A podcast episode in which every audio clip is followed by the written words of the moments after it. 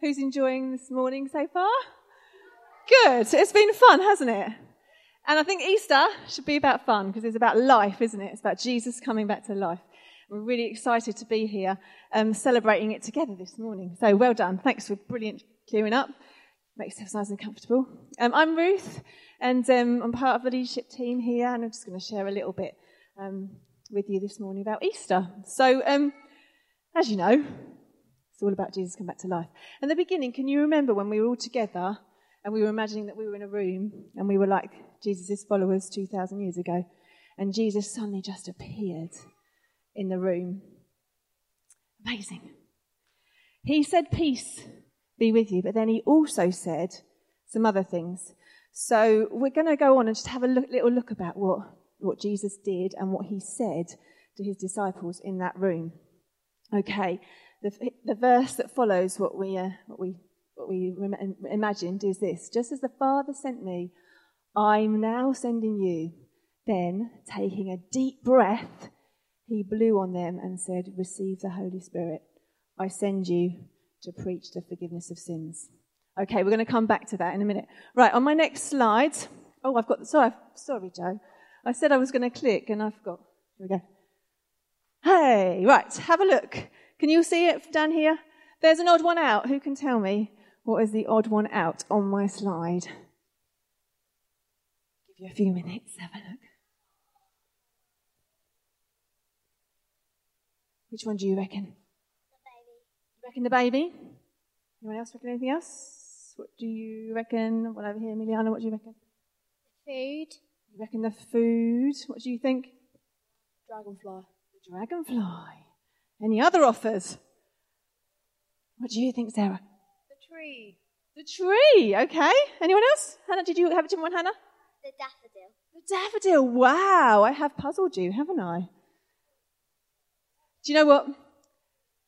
Emiliana, you were right. It's the food. Why do you think it's the food that's the odd one out? Because each other one is a living thing. Brilliant. Well done. All the other things are alive. That's right. and um, so we've got the tree that's alive, and the chick's just been born, and we've got but the fruit. No, it's just about to be eaten, isn't it? So it's very dead at that point. Okay, so there are lots of characteristics um, of things that living things do. What do they do? They, anyone know? What does a living thing do? What does it do? Eat. It eats. What else does it do, Hannah? Drinks. Yep, so you can think of plants as well. They eat and drink, don't they? Breathe. Breathe. Yep, Peter. Live. Yes, live. What do we mean by living? What do they do when they live? Grow. Brilliant. Well done. I think you might have all, nearly all of them. Let me see. Oh, move. Grow. Sorry, these are tiny, aren't they? Reproduce. Eat. Process your food, which you can have a think about what that means. Uh, breathe. And you're aware and you respond to your surroundings. Now, Jesus was very dead, wasn't he? He was very, he was killed very cruelly and very nastily. Three days later, he, he rose from the dead and he demonstrated all those different things, proving that he is alive in different contexts. Now, the context that we're talking about, he specifically did one of them. Did anyone notice in my verse that I put up right at the beginning? I said there's something that he did that really demonstrates he must have been alive. I've got somebody right at the back. I'll come back in a minute, Peter. What did he do? Breathe. He breathed. Well done.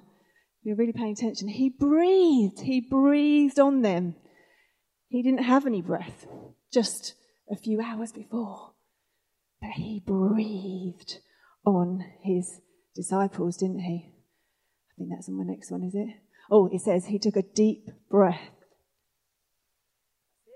Take a deep breath. And then he breathed on the people. He didn't have the ability to do that, as I said, even hours before. He demonstrated that he was alive in this context by doing that. Now, do you know what?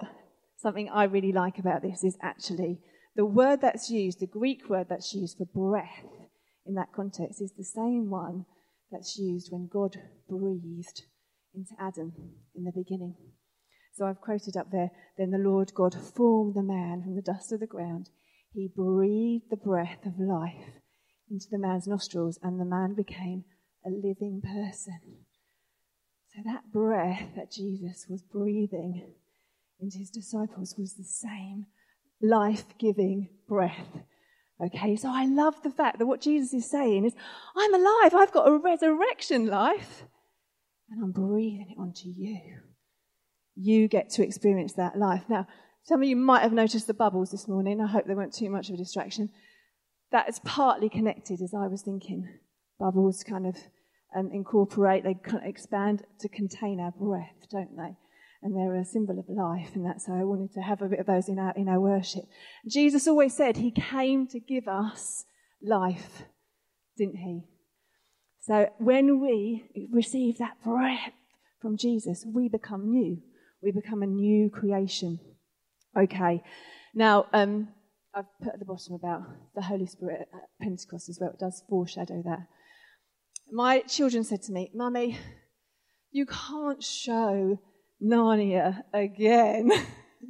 Because basically, that's what I show. And I, I cannot find a better example of what Jesus did than the bit in the Narnia film, The Lion, the Witch, and the Wardrobe, where Aslan has come back to life and he flies with the two children, the two girls, into the castle, the witch's palace, where they're all statues, and you can see what happens because I'm going to try and play it next.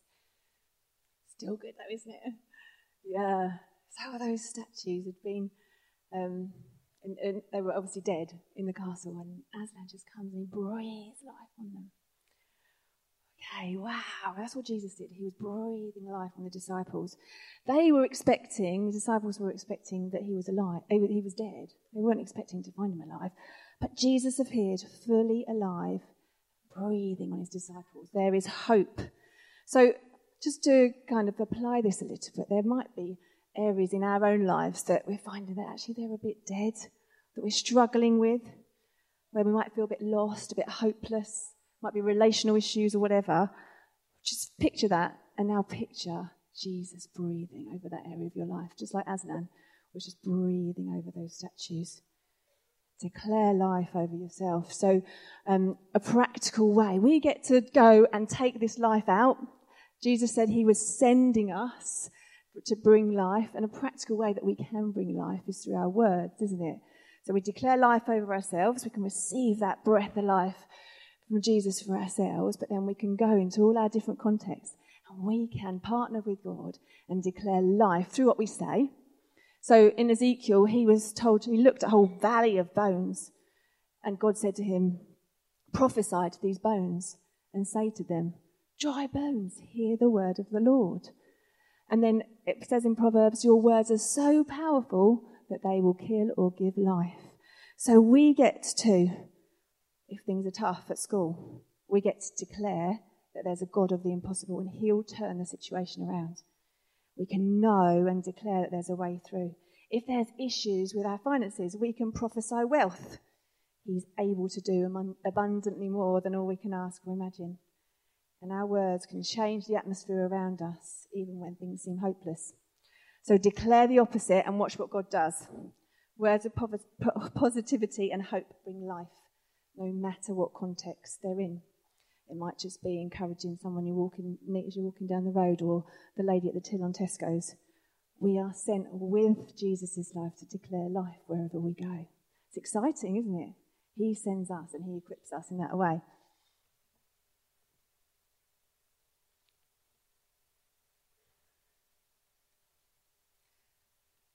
He goes on to say, I send you to preach the forgiveness of sins Okay, so I thought it must be quite important, the forgiveness and forgiveness, if Jesus is saying that to uh, straight to the disciples, straight after he came back from the dead. You know, he's saying, I send you with this life and I send you to preach forgiveness. Okay? We are sent to preach the gospel. That's essentially what he's saying. This is a gospel of life. This is good news we get to tell people about. Forgiveness brings life. Unforgiveness leads to completely the opposite, doesn't it? It leads to hurt, it leads to pain, it leads to shame, it leads to rejection, ultimately death. We are sent both to model forgiveness and live in, in, live in unity with each other and to preach the gospel of forgiveness and repentance, which leads to life in all its fullness. So we get access to this resurrection life because of the death of Jesus once and for all. Jesus' death once and for all means that our sins are forgiven and we are forgiven once and for all. Okay? So I've got an illustration here about the, uh, the effect of, of uh, unforgiveness sometimes. So if somebody, this is like, this is like someone's heart. If you uh, get hurt, if someone says something nasty to you, or if something horrible happens, and you start to feel really, you get a bit hurt, and you feel the pain and the shame, it's almost a bit like your heart gets a bit wrinkled. When you start to forgive that person, it begins the healing process, doesn't it? In the heart starts to get a bit unwrinkled. Right, Finn, actually, ask Nigel, can you, do you think you can flatten that out any more for me? Well done, just trying pretty hard. You got all the wrinkles out for me? Not quite. You see, it is actually sometimes when people hurt us, those um, pain that can stay, can't it, in our heart? Even then, even if we try and push it away and do the best we can, actually, what we need to do is we need to ask Jesus for a new heart, okay? And He can come and give us a completely clean heart. So even though we've tried really hard, well done, to get rid of wrinkles, they're still there. But Jesus' life comes and gives us a new heart, so we're able to forgive um, other people.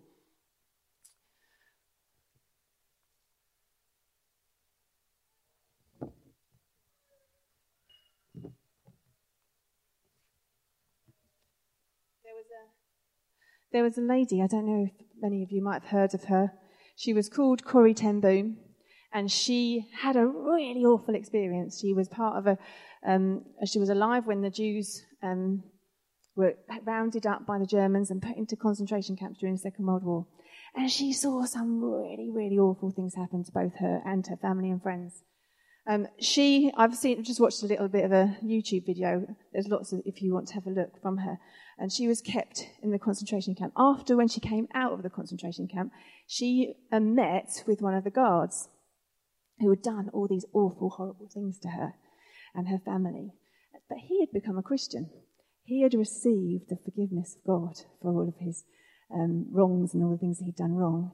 And he came to her and he said to her, Will you forgive me? And she said in that moment, No. She said, I can't. She saw the faces of all the people that he'd hurt. And she said, I just couldn't. And God showed me a verse about his love in the Bible. And she realized that she couldn't not forgive because she was, if she didn't forgive, all she was left was feeling hatred towards him. And she concludes, Can you forgive? No, I can't either, but he can. So we might not have such dramatic stories about unforgiveness and needing to forgive others, but as we are meticulous about forgiving others, about preaching the gospel of forgiveness, we bring lives into life into our, into our different contexts that we're in. So important, isn't it, to forgive it, um, others as well, no matter what. And this is the one of the quotes that she said: "Forgiveness is the key that unlocks the door of resentment and the handcuffs of hatred. It's a power that breaks the chains of bitterness and the shackles of selfishness. It brings life." Stops us from being caught up in that hurt and that pain. Forgiveness brings life. Okay. I reckon that's why Jesus mentioned it. Because of what Jesus has done, we get access to the life that God planned for us from the beginning life in complete union with Him and each other. Do you remember the Greek word that Jesus, that's used in the Bible to describe Jesus' breath? Do you remember where else it was used in the Bible? Can you remember? When was the only other time it was used? That's it, thanks, Jan. right at the back of the beginning, when God breathed into Adam. That was when that, uh, that same word was used then. So there's a lovely circle going on here, isn't there? The, the life that we were intended to have right from the beginning, breathed into Adam, is now breathed into us from Jesus because of what Jesus did on the cross. Because he came back to life, because he took our sins, um, we now get to enjoy that resurrection life. Isn't that cool? We get to give that life and we get to bring that life to others through our words, the way we live in unity, forgiving each other, preaching a message of forgiveness to a world that really needs to hear it. It's good news, this gospel. We get to, even if we're just, as I say, just speaking words of life, we make a difference in our context as we get opportunities to share the gospel like Debbie did on Friday. Another um, amazing way of seeing God's gospel and of life coming to life around us. And we believe it's going to happen more and more. So, um, Pete, we're going to pray for each other, I think.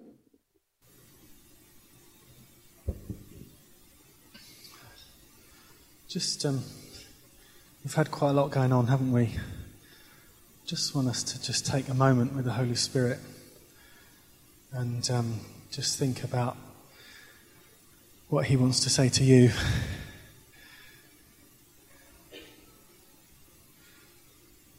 I was just struck by the image of the heart that Ruth was just sharing there. That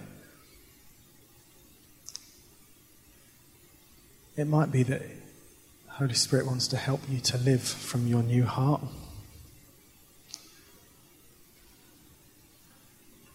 Perhaps there's been times where you felt like you've been misunderstood, or there's been disappointment, or you felt hurt.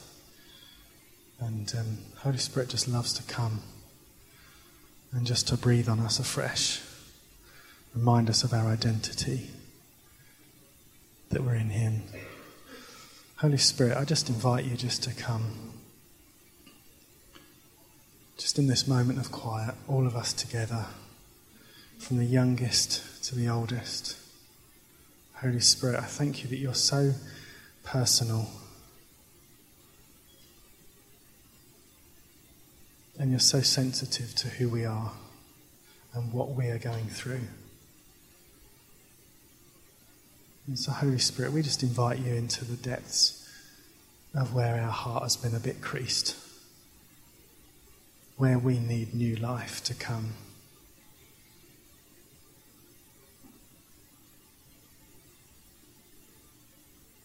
And I thank you that your love is enough, that your presence is enough to take away all of the fear, take away anything that would rob us of experiencing this new life. Thank you that your presence makes all the difference. So just help us as we sing now this last song together. Help us just to experience something of your presence speaking into our situation. Thank you, Jesus.